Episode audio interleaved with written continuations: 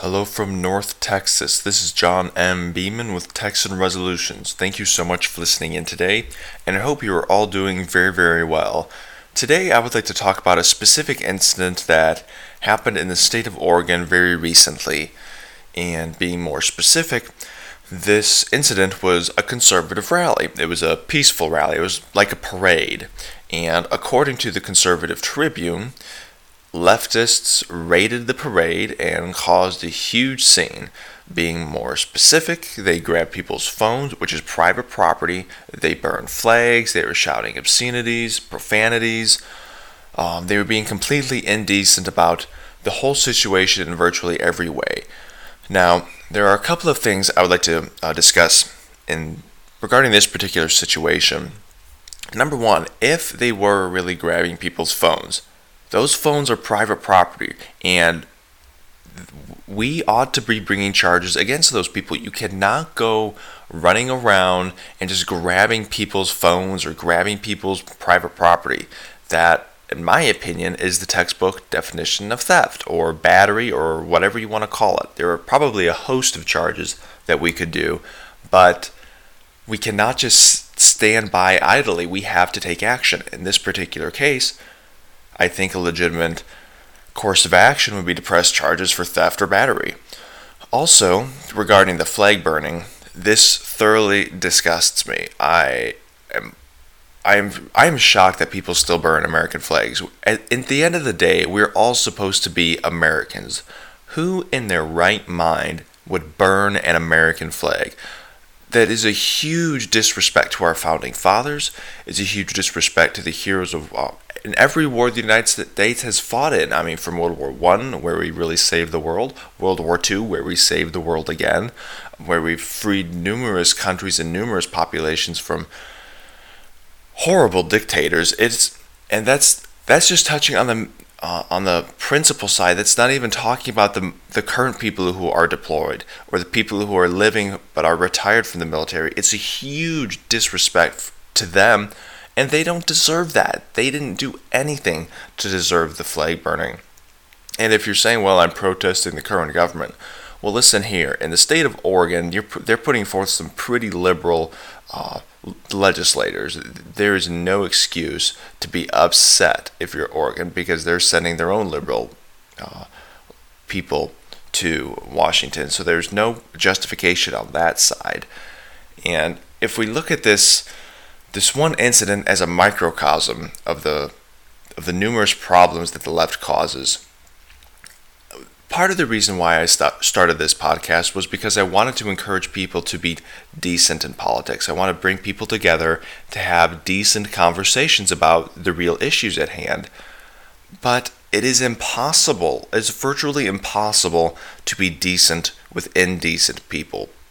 The people at the, the leftist rioters at this conservative rally, they don't care about anything in particular. They just want to disrupt and obstruct. They are literally the textbook definition of anarchists. Actually, technically, it might be fascism. Fascism might be a better term to describe them because their goal is to disrupt, at least in my opinion. The only thing that they can really care about is disru- disrupting, obstructing, and destroying anything that opposes them.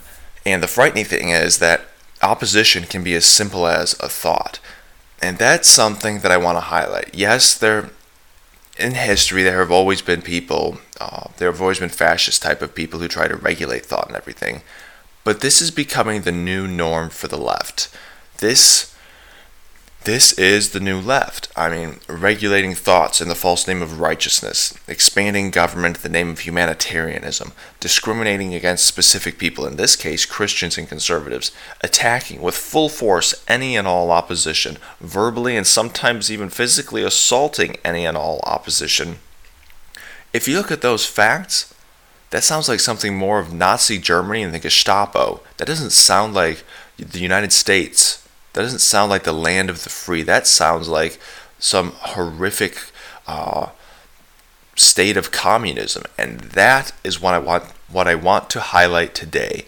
The left has become communistic. The left is no longer uh, a mild political spectrum. Back in the in the good old days, I guess you could say, you had your right and your left, you had your Democrats and Republicans, but at the end of the day, we were all proud to be Americans. We were all very proud to stand and salute the stars and the stripes.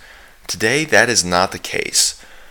And while there are on very rare occasions, very rare, and by rare I mean less than 5% of the time, the left or members of the left will say, oh, that's too extreme.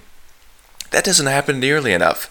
The left, people in DC who represent the left, people who have influence who are liberal ought to be coming out and saying this type of disruption is pathetic and as they made President Trump say during the campaign, I want to hear them disavow it. I want to hear them disavow these anarchist groups. This this new uh, I guess I shouldn't say new because it's been around for a while, but this new version of the left, we'll call it, that might be an appropriate term. This new version of the left is very communistic. And here's what bugs me these tactics, regulating thought, drastically expanding government in the name of humanitarianism, discriminating against people, attacking their opposition with full force, verbally and physically assaulting the opposition. That's a consistent pattern in communistic nations. In communist nations, that is consistent. Nazi Germany, the Soviet Union, North Korea, those are countries in which these tactics are used regularly, or were countries in which these tactics were, were or are used regularly. And as a, a simple statement, I guess, of what I'm trying to say, I could say it best this way the left has become communist.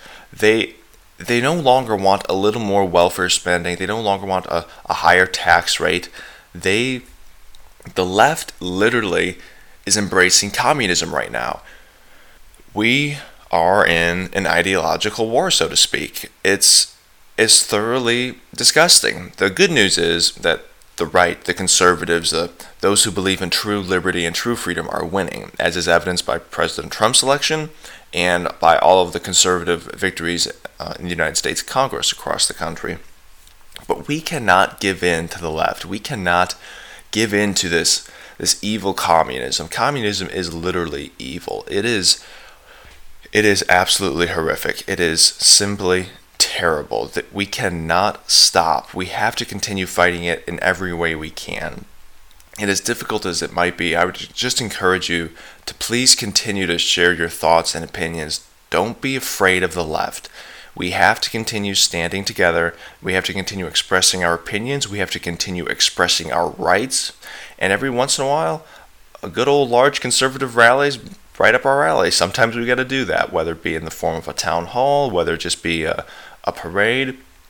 When push comes to shove, we outnumber the left, and they know it. The only reason, well, that's actually, it's not the only reason, but it, that's part of the reason why they are so violent. They know that if we know they are outnumbered, they are toast.